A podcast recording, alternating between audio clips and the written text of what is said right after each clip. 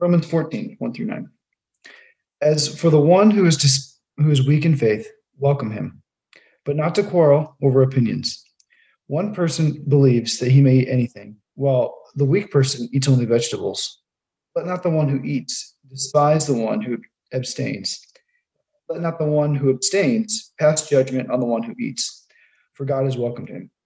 Who are you to pass judgment on the servant of another? It is before his own it is before his own master that he stands or falls, and he will be upheld. For the Lord is able to make him stand. One person esteems one day is better than another, while another esteems all days alike. Each one should be fully convinced in his own mind. The one who observes the day observes it in honor of the Lord.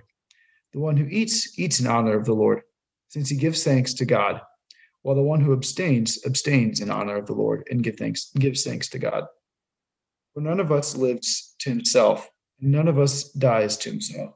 For if we live, we live to the Lord, and if we die, we die to the Lord. So then, whether we live or whether we die, we are the Lord's. For this end, Christ died and lived again, that he might be the Lord, be Lord both of the dead and of the living.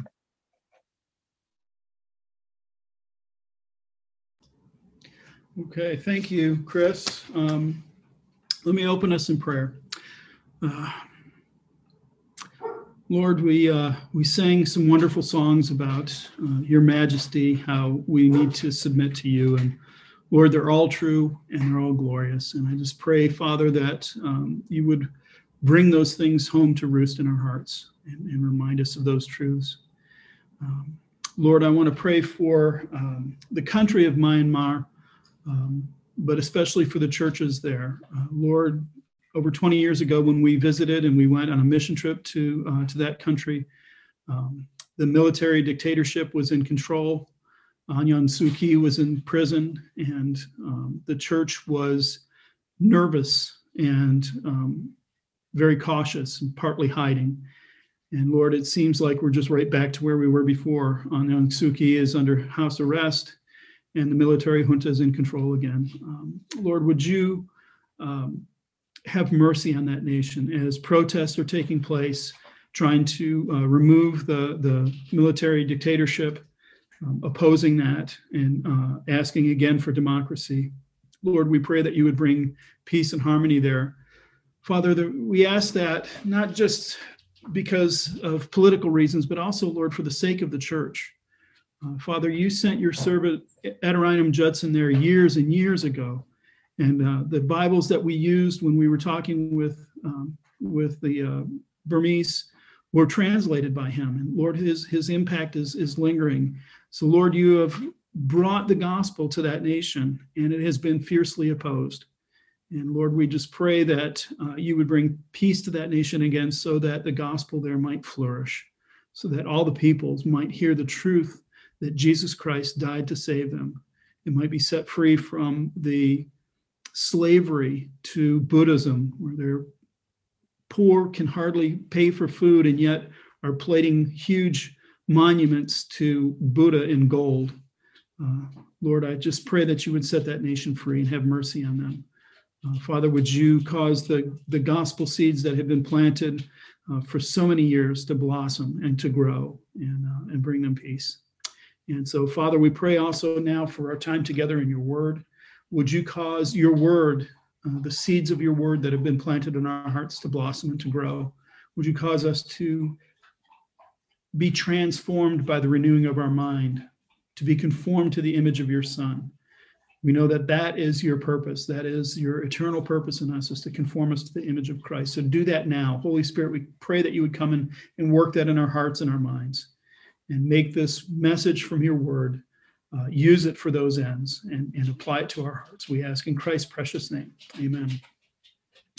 Amen. So um, last week we finished chapter 13. We, we got to the end of that. And what we saw at the end of 13 was Paul's command owe no one anything. Um, the only thing that you should owe, the only thing that you should never be able to pay back, that you should never say, I have done enough, is to love one another. And when we said that, we, we saw that it started with the, the one another, which was probably referring to the people in, in the church. Love the church that way. And at the time, I said, so love the church, uh, the each other, That's mostly easy, or at least easier. And um, so, what Paul brings us to today is what happens when it's not easy? What happens when loving one another actually has some challenges? And so that's what we're going to see. Now, what we're talking about here, this is really from chapter 12 onward. Paul has been doing mostly application. And what he's really been focusing on is, is that idea of sanctification, our growing in Christ, our growing to be more like him. And so you remember in um, chapter 12, verse 9, he gave us that great command let love be genuine. And so where he's going now is he's continuing to flesh that idea out. What does it look like for love to be genuine? And he asked that question, what does it look like within the household of God?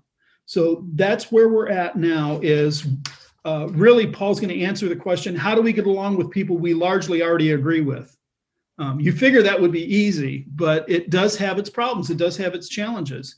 And so he's going to show us how to do that. He's going to demonstrate that for us today. So the section begins with as for the one who is weak in faith, welcome him.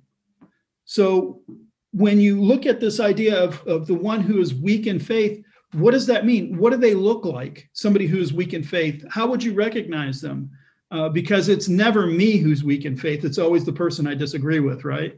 Um, but look at look at the way he paints this picture. We'll just look in the section that we have in front of us today and begin to piece together this idea of what this person who is weak in faith looks like. Well, first of all, in chapter one or verse one, there, they're in faith. These are believers. These are not non believers. They are in faith. Um, they're weak in it, but they're in faith. In verse two, he says, the weak person eats only vegetables. So they have a scruple about food. They have this, this thing that, that food has uh, an importance and it has a mat, uh, it matters. Verse three says, let not the one who abstains pass judgment. So this this person who is weaker in faith, who has scruples about eating, they have a propensity or a danger of being judgmental about judging other people. Um, verse six: the one who observes the day. So these folks not only have this scruple about eating food, certain types of food, but they have a scruple about which day of the week to do that. And I say that it's about which day of the week, and we'll flesh this out when we get there but in verse six, it's versus, so the one who observes the day versus the one who eats. So that, that's what he's talking about there is observing the day on which you're going to eat specific foods. But at the end of verse six, he, he says something that, that we need to hear. We need to remember this. That one abstains in honor of the Lord and gives thanks to God. So that's the picture we have painted of this. What we see is this one who's weak in faith, refuses to eat meat, pays attention to eating on specific days, and is in danger of judging people, but they are in faith and they honor God and they give thanks to God. They're, they're apparently, they understand that they are justified by faith. Um, they, they are not looking at this eating in these days and saying, well, that contributes to my justification. Why do I say that? Uh, the reason I would say that is because there is an example in the Bible of a church that didn't believe that, that believed that eating with or without certain people or circumcision would add to their justification. That's the book of Galatians. And when that happened, Paul wasn't just kind of nice with them, he wasn't passive, he was aggressive. It mashed a button with Paul that somebody would, would link in the idea of circumcision or eating or not eating or something like that into their justification by faith. And in this section, we don't see any anger from Paul about that. That, that's not where he goes. So I think we need to be careful when we start off about this person who's weak in faith. First of all, they are in faith and they are justified by that faith. What they're they're struggling with is to understand the full ramifications with that, and they haven't quite matured in that. That's why it's important. We are in sanctification, growing. All of us are growing in Christ likeness. So we will have areas where we're weak, where we don't understand how this fits together. And so what Paul's going to give us today, he's, he's going to paint this picture for us of how to receive people like that. Because what he says is, he says, welcome them. Um, and what he means by welcome them is not, um, I don't know if you remember this, this was a long time ago when we met physically in a building. Does that sound familiar? I, have I've forgotten what that was like. But there were times when you would meet somebody in the hallway and just say, hey, good morning, you know, and kind of, you know, that was a welcome. Um, that's not what Paul means here. The word behind welcome has a richer, a more deep meaning. And, and what it has to say, what it kind of means is bring them into full fellowship. It, it has this, this idea of including them. So, this weak person, this person who has this weakness about food, we're not supposed to welcome them by just saying, Hi, good morning, and then never talk to them again. We're welcoming them into full fellowship. We're making them members of our church. We're inviting them to our, our small groups and our potlucks and all of that. We're welcoming them in. The reason I say that, another part of the reason I say that is because Paul later says God has welcomed him. And God doesn't have that second tier, right? He doesn't have that group of people where he, well, I'm not going to damn them to hell, but I really don't like them very much. And so I'll just wave at them from a distance. Christ loves us. And so there's not that category. So that's what we're supposed to be mirroring. This person who is weak in faith, we are to welcome them. And, and we're to bring them in and to welcome them in a inclusive way. Uh, and we'll understand why as we go. But but like I said, this person, though they're justified by faith, that faith, faith isn't quite fully mature. So Paul issues this warning to those who are not weak in faith. And he says, welcome them, but not to quarrel over opinions. So, in other words, you don't invite this person in so that you can argue about this thing. Um, the word quarrel there at its root has, has the idea of judgment. Uh, that's the, the root of the word behind it, but it also has this prefix on it called uh, dia, which means through. So, through judgment. Now, this is not, I'm not saying that that's what that means. That's not how language works. If you try that with the word butterfly and you're not English speaker, you're going to be horribly confused. So that that's called a root word fallacy, but it does kind of hint at the idea what's behind that word. And uh, the way that it was used in classical Greek meant uh, evaluation by comparison or, or, examination by comparison. So that's why quarrel is, is probably a good uh, a good translation of that. Uh, it's it's probably getting at what's behind that. Don't welcome them in so that you can pick apart their position and, and evaluate it by comparison and, and and and do all of that. And then the second word is opinions. And, and really that's that's what it's talking about. It's this person has this opinion. Um, it, they have this persuasion they have this inclination towards this thing. So don't welcome them in so that you can tell, hi, welcome to my church. Let me tell you how you're wrong. Uh, that that's not the idea behind this. So what Paul is going to do for us in this section, he's he's going to explain to us how we welcome them in and how we treat them, but at the same time he's going to model it for us. He's going to show us what it looks like to welcome this this weaker person. So what he does is he he says um, there is a problem here, right? This person does have a problem. The problem is not eating. That's not the major issue here. Um, because what Paul will go and correct him on is not, look, dude, Christ said all food is clean, so eat whatever you want. That's not the issue. That's an area that's that can be indifferent. It could be taken in different interpretations. It's not a matter of salvation. It's not a matter of church unity. Look at where Paul goes with this. How does he correct this, this person with weak faith? Verse 3 Who are you to pass judgment on the servant of another? That's where he gets sharp. That's where he gets pointed, is he's saying, You cannot be judgmental about this. You cannot be a judgmental person about this. This is not um, to uh, this. This is not that modern idea of judge not lest ye be judged, right? Um, don't judge them. Don't quarrel with them about eating, but don't let them be judgmental either. Now, he's not saying that you can never judge anybody about anything. There's other places in the Bible that says, look, do you have don't you have somebody who's competent to judge these these cases? And I'm not talking about people outside the church. I'm talking about people inside the church. So Paul wants to make sure that he is judge that people are judging for the right reasons. And the scruple you have over eating or not eating is not worthy of judging your brother. Um, it's it's not worthy of dividing over. It's not worthy of, of breaking up. But again, he doesn't address that issue of eating. He just sidesteps it completely and heads right to the heart of the matter. He, he addresses the person who's being judgmental. Uh, their weak faith has led them to be judgmental. But what does it mean that they're judgmental? What, what are they judging the other believer for? If this is not a matter of uh, really important doctrine, then why does Paul even bother with the judgmental part?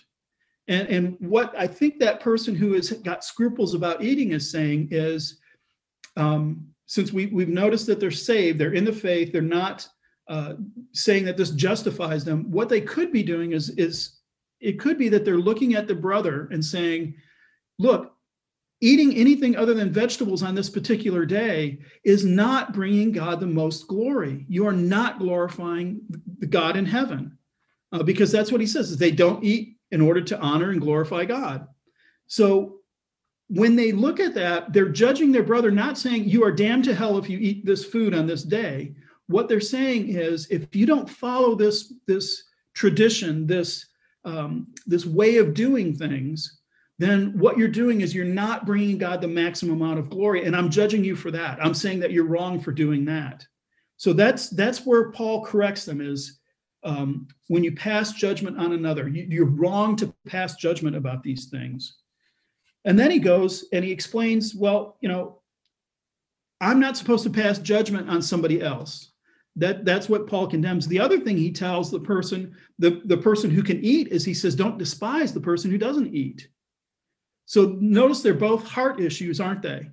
I can have a judgmental attitude towards somebody else, or I can despise somebody else. I can count them as worthless, as weak. And Paul says, don't do either one of those things.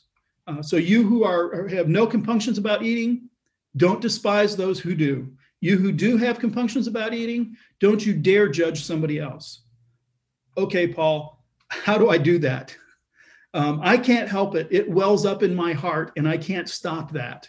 Um, maybe eating for us is not the big issue today. Maybe that's not the major issue that the church is arguing about. There are other issues that the church is going to wrestle through. How can the church engage with these different opinions and not look at the other person and go, oh, you know, you're just a terrible Christian, or gosh, I, I care nothing about your opinion? Look at where he goes with this. He says, and he will be upheld, for the Lord is able to make him stand.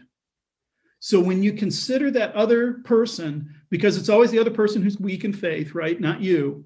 So when you consider that person who's weak in faith, the way that you can begin to check your heart and wrestle against that temptation to despise them or to judge them is to remember the Lord is able to make that person stand. This person is redeemed. They are in Christ. Jesus is at work in their life.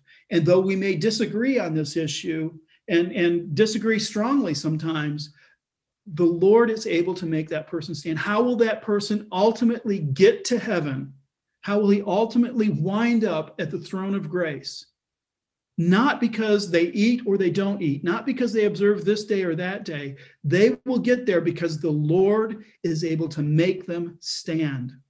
And when you have that idea, when you put what uh, in front of you, what is the most important thing, which is this is the Lord's work, then you can begin to check your heart. You, you, you will immediately recognize this judgmental attitude I'm having towards them is wrong. The Lord is able to make them stand. This despising them, and the word behind that has to do with counting them worthless or inconsequential.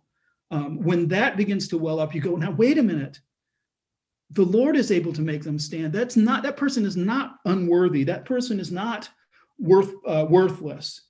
So to the eaters, don't despise the non eaters. They're not worthless or contemptuous. They belong to the Lord. He will make them stand. To the non eaters, don't judge the eaters. The Lord is their Lord. He will make them to stand. The eating or the not eating is not going to break them down. It's not going to kick them out of heaven. So I really love that uh, that chorus we sang this morning. Shake up the ground of all my tradition. Break down all the walls of my religion. These things that I've constructed that I use to despise or to judge my brother or sister in Christ, tear them down. And then the next thing he says in that song is, Your way is better. it's Jesus' way, it's not our way, it's Jesus' way. So that's what we want to go with. So where he goes now in, in verse 5, he introduces something, but but let me skip to the second sentence of verse 5, and then we'll come back and look. Paul says each one should be fully convinced in his own mind. So he's looking at these two people, the eaters and the non eaters, and he doesn't say which one's right and which one's wrong. That'll kind of come up later in the chapter because it's not good to leave somebody in that position. But what he says is, you eaters and you non eaters, be convinced in your own mind, understand your position, be able to articulate your, your position, be convinced of your position, but on this matter of indifference, be able to, to disagree faithfully and carefully. This takes a degree of humility on our part because we have to assess which doctrines are so important that we, we can't let them slide and which ones are in a middle ground where there's a, an honest difference of opinion on these things. Um, there is a bound to orthodoxy. There is a, an outside border to orthodoxy. And if you cross that border, you are outside the faith. Um, so, how do we carefully articulate that boundary? How do we watch that? And then at the same time, within that boundary, how do we tolerate each other? Um, that's that's a difficult thing to do. There's a lot of room inside that bounds of orthodoxy in the Evangelical Free Church of America, um, we have this thing that we call the significance of silence. And what we mean by that is not where the scriptures are silent. What we mean by that is we have things that we believe, but since they're not part of orthodoxy, we will remain silent on them as a denomination, not as an individual or as a church. So this is uh, Greg Strand is the director of theology for the Free Church. That does not mean he's the Pope. it doesn't mean that he tells us what we must and must not believe. What he does is he's part of the Board of Ministerial Standings, which is the credentialing agency of the Free Church, the people who will issue ordinations. And so they have to define and, and articulate what the statement of faith is bounding. So he's the one who, who I first heard talk about the significance of silence. And this is how he describes it. He said, We focus, we, the Free Church, focus on the essential truth of the, of the gospel of Jesus Christ as articulated in doctrine. So there are doctrines, there are teachings about that, while allowing differing views and understandings of the position to be acceptable. So we will take the, the gospel of Jesus Christ and the doctrines that attend it, and we'll, we'll be clear on those, and we'll allow differences of opinions on some of them. For example, he says, this is true regarding the issue of the age of the universe the time and mode of baptism, whether faith precedes regeneration or regeneration precedes faith. These are our, our, our, doctrines that are important, and we articulate them in our statement of faith. We say that God created the universe. What our statement of faith does not say is how long it took him to do it, when he did it, that kind of thing. Our statement of faith says believers must be baptized. What our statement of faith does not do is say when must they be baptized? At what age must they be baptized? How must they be baptized? Can they be immersed? Can they be sprinkled? Our statement of faith says that believers are regenerated by the Holy Spirit. Born again is, is the other way of saying it. What they, our statement of faith does not nail down and articulate is do we have faith so that we may be born again, or are we born again so that we may have faith? There, there's differences of opinions on that. So here's here's where where um, Greg Strand goes with that. He said we refer to these theological differences as the significance of silence. This expression does not mean that we will not discuss and debate these issues, but simply that we will not divide over them. So this is what Paul is saying is each one of you must be convinced in your own mind.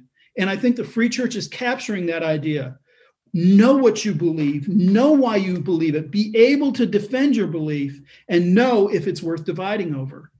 So I'm I'm I've turned in my ordination paper, which brings Lisa and I great joy, and I'm waiting. can't wait. Um, I'm waiting to defend it. So what'll have to happen is the board of ministerial standing will assign somebody my ordination paper, and they will assemble a council, and I'll have to come, and it's a four-hour interview where I will have to go through and defend these different positions. So, do I have a position on the age of the earth? Yes, I do. Can I defend it? Yes, I can. Can I articulate it? I certainly will. But I will not make my opinion the border for my friendship. I will not make that opinion the border for inclusion in this church. Do I have an opinion on whether regeneration, being born again, precedes faith or follows faith? You better believe I do and I hold it very firmly. And I, if you want to know, I will talk with you about it. But I'm not going to make that a border for fellowship. It, it's not. It, it's a fine detail on something that is very essential and true. You're saved by faith. You're born again. But nailing those little particulars down are not really what is the most important thing. I am convinced in my own mind. I'm willing to discuss and debate it with you, but I will not say, well, you don't agree with me, you're out. That, that's just not right. That's not the way, right way to do it. And if I can confess something to y'all, it's just us anyway. I used to have a real problem debating baptism online with people. I just had the argument nailed down. I had it all figured out. I was convinced in my own mind. And if anybody ever said anything that was out of line, boy, I just I had to fight that inner person who wanted to go out and engage them on that every single time. So it took a while before I got over that. So I, I sympathize if you have your favorite issue you want to fight over. Uh, we all kind of do. I will discuss with you infant baptism versus believer's baptism. I have a strong opinion on it. I understand both positions and I can articulate them well, but I am not going to engage on that anymore. I repent of, of being overly uh, pugnacious on that. Um, so the free church has really taught me a lot about we can have fellowship around these things. Now, let me articulate one more little thing about the free church's significance of silence.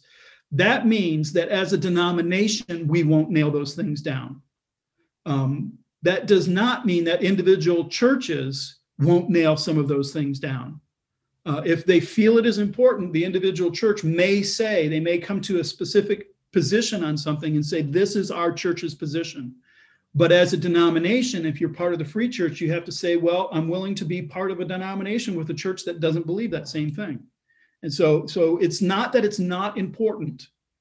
It is important, and you need to be clear. It's just not a boundary of, of fellowship. There are denominations that have very elaborate and very detailed statements of faith that include things that we probably wouldn't include um, for the whole denomination. Uh, many of our Presbyterian brothers and sisters, their, their denominations, PCA, OPC, and a couple others, will hold to the Westminster Confession of Faith, which nails down some of this stuff. But even then, even with something that's much more elaborate statement of faith, even then there's room for debate in there. And, and I have seen Presbyterians debate on certain issues, both pointing to the, the Westminster Confession and saying that's true. Um, it's possible to do this, to do Romans 14 without being a member of the evangelical free church. I just want to be clear on that. Um, so what what Paul says next is he he says be convinced in your own mind, but then he addresses this issue. One person esteems one day as better than another. And so where does the day come from? All of a sudden we've been talking about eating or not eating, and suddenly he drops day in on us. Now, I have had discussions with people who point to this and say there is no Christian Sabbath. There is no specific day on which the church is supposed to worship. It's it's open because right here it says one person esteems one day better than another, another person esteems them all as the same. So obviously it's an, indifferent matter. Um, that position could be argued theoretically from other other paper or other uh, uh, passages. This ain't addressing that. This is addressing that issue of eating still. And why do I say that? Because the next thing he says is the one who eats, eats in honor of the Lord, or uh, um, the one who observes the day observes it in honor of the Lord. The one who eats, eats in honor of the Lord. So that is pitting and comparing eating and a day. Um, so what's going on here? Well, it's not specifically about which day to worship on. It appears to be which day to fast on. And, and let me support that argument for a moment.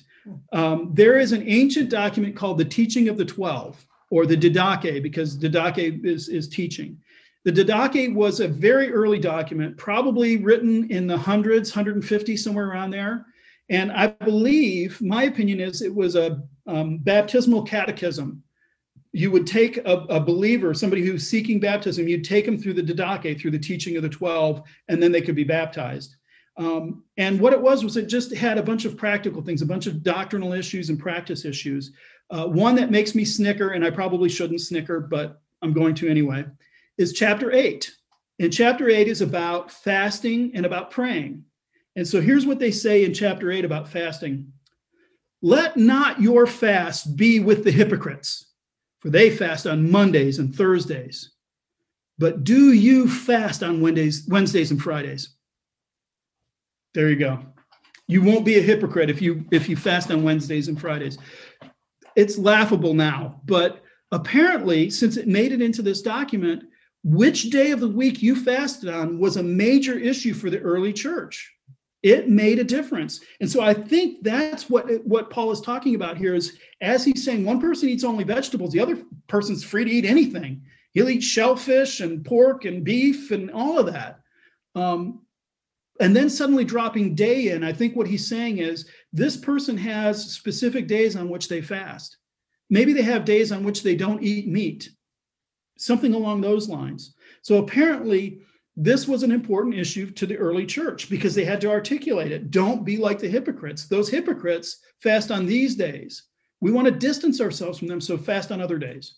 So I think that's what Paul's getting at. And so this this matter that's indifferent to Paul, um, somebody else wrote down and thought it was pretty big deal. Um, so this is really one of those guides that is showing us how we can have differences of opinion, even differences of practice, and not push them to the point where we're excluding people.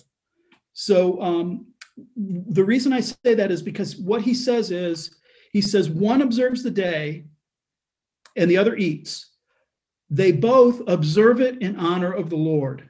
So here's here's where it comes down to what is your issue? What is it that you you are so firm on that you will argue that you know you, you have to repent of arguing about baptism? Is it the christian sabbath? Is it the age of the universe? Is it the mode of baptism? Is it the bible translation? Is it the form of church government? Is it hymns versus choruses timing of the millennium whatever it is you will have an opinion on this and you will be strongly attracted to your opinion.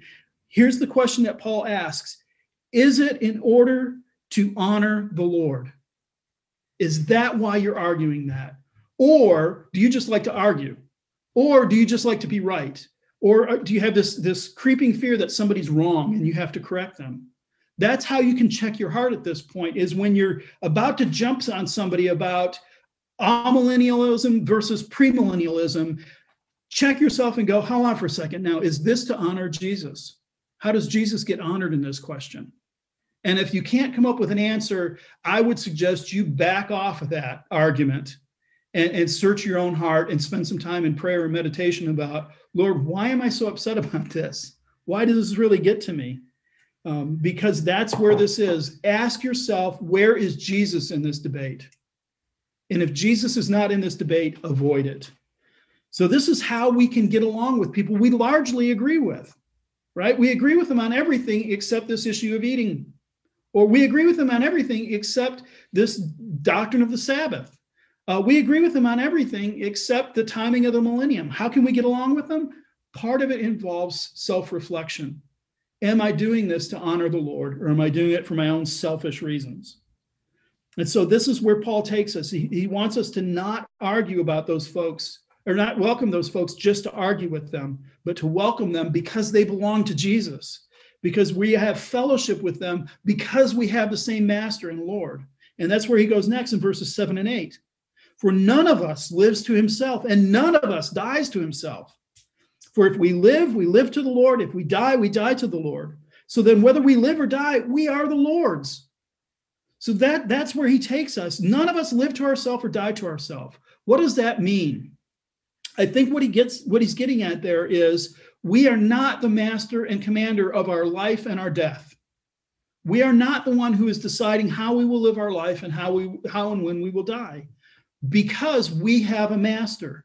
We have a Lord who is over us. We have Jesus who is deciding these things. He is directing and guiding our life. He is directing and guiding our death. So that whether we live or die, we are the Lord's.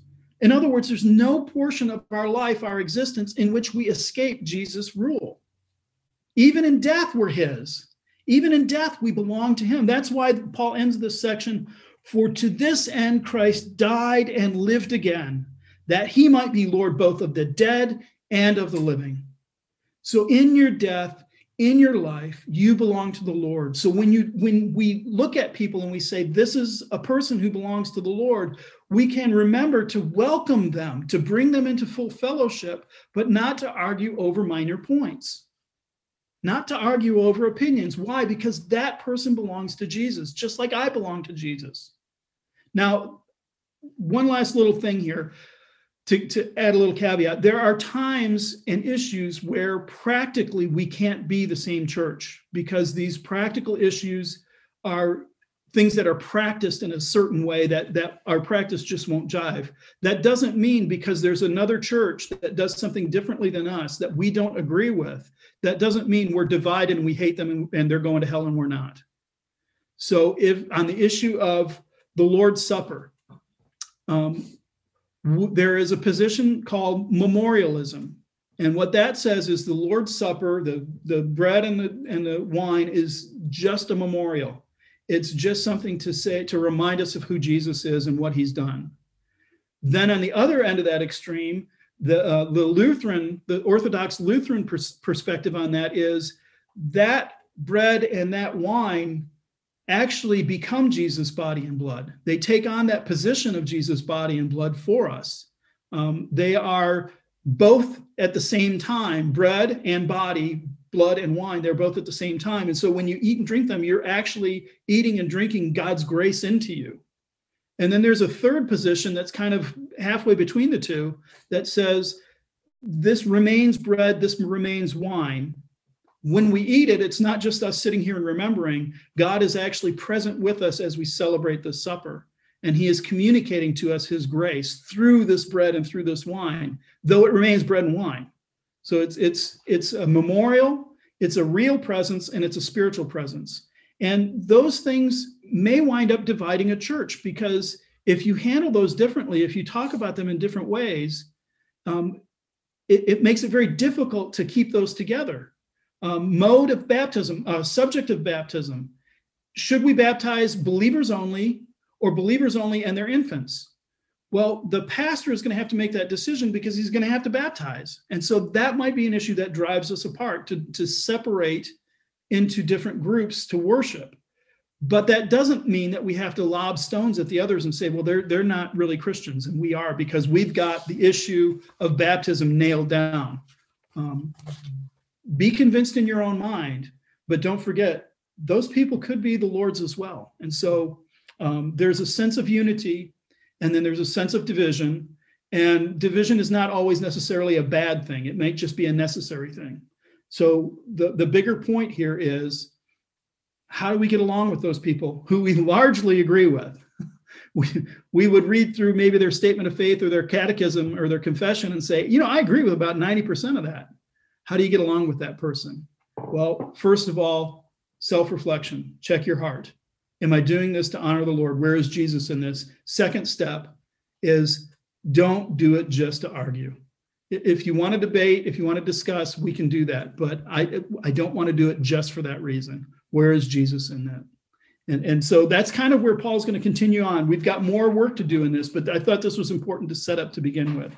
So as we continue through 14, we'll continue to discuss these issues that can divide and, and we'll work through them. And, and hopefully we've laid a good foundation here so that when we move forward, we're ready to have broad fellowship with people who broadly agree with us. Let me close this in prayer. Lord Jesus, would you please grant us unity? Um, I think of Ephesians that says that we should not uh, disrupt the unity, the spiritual unity that already exists. And Lord, we don't have to throw stones at, at those who disagree on, on things that are not central to the gospel.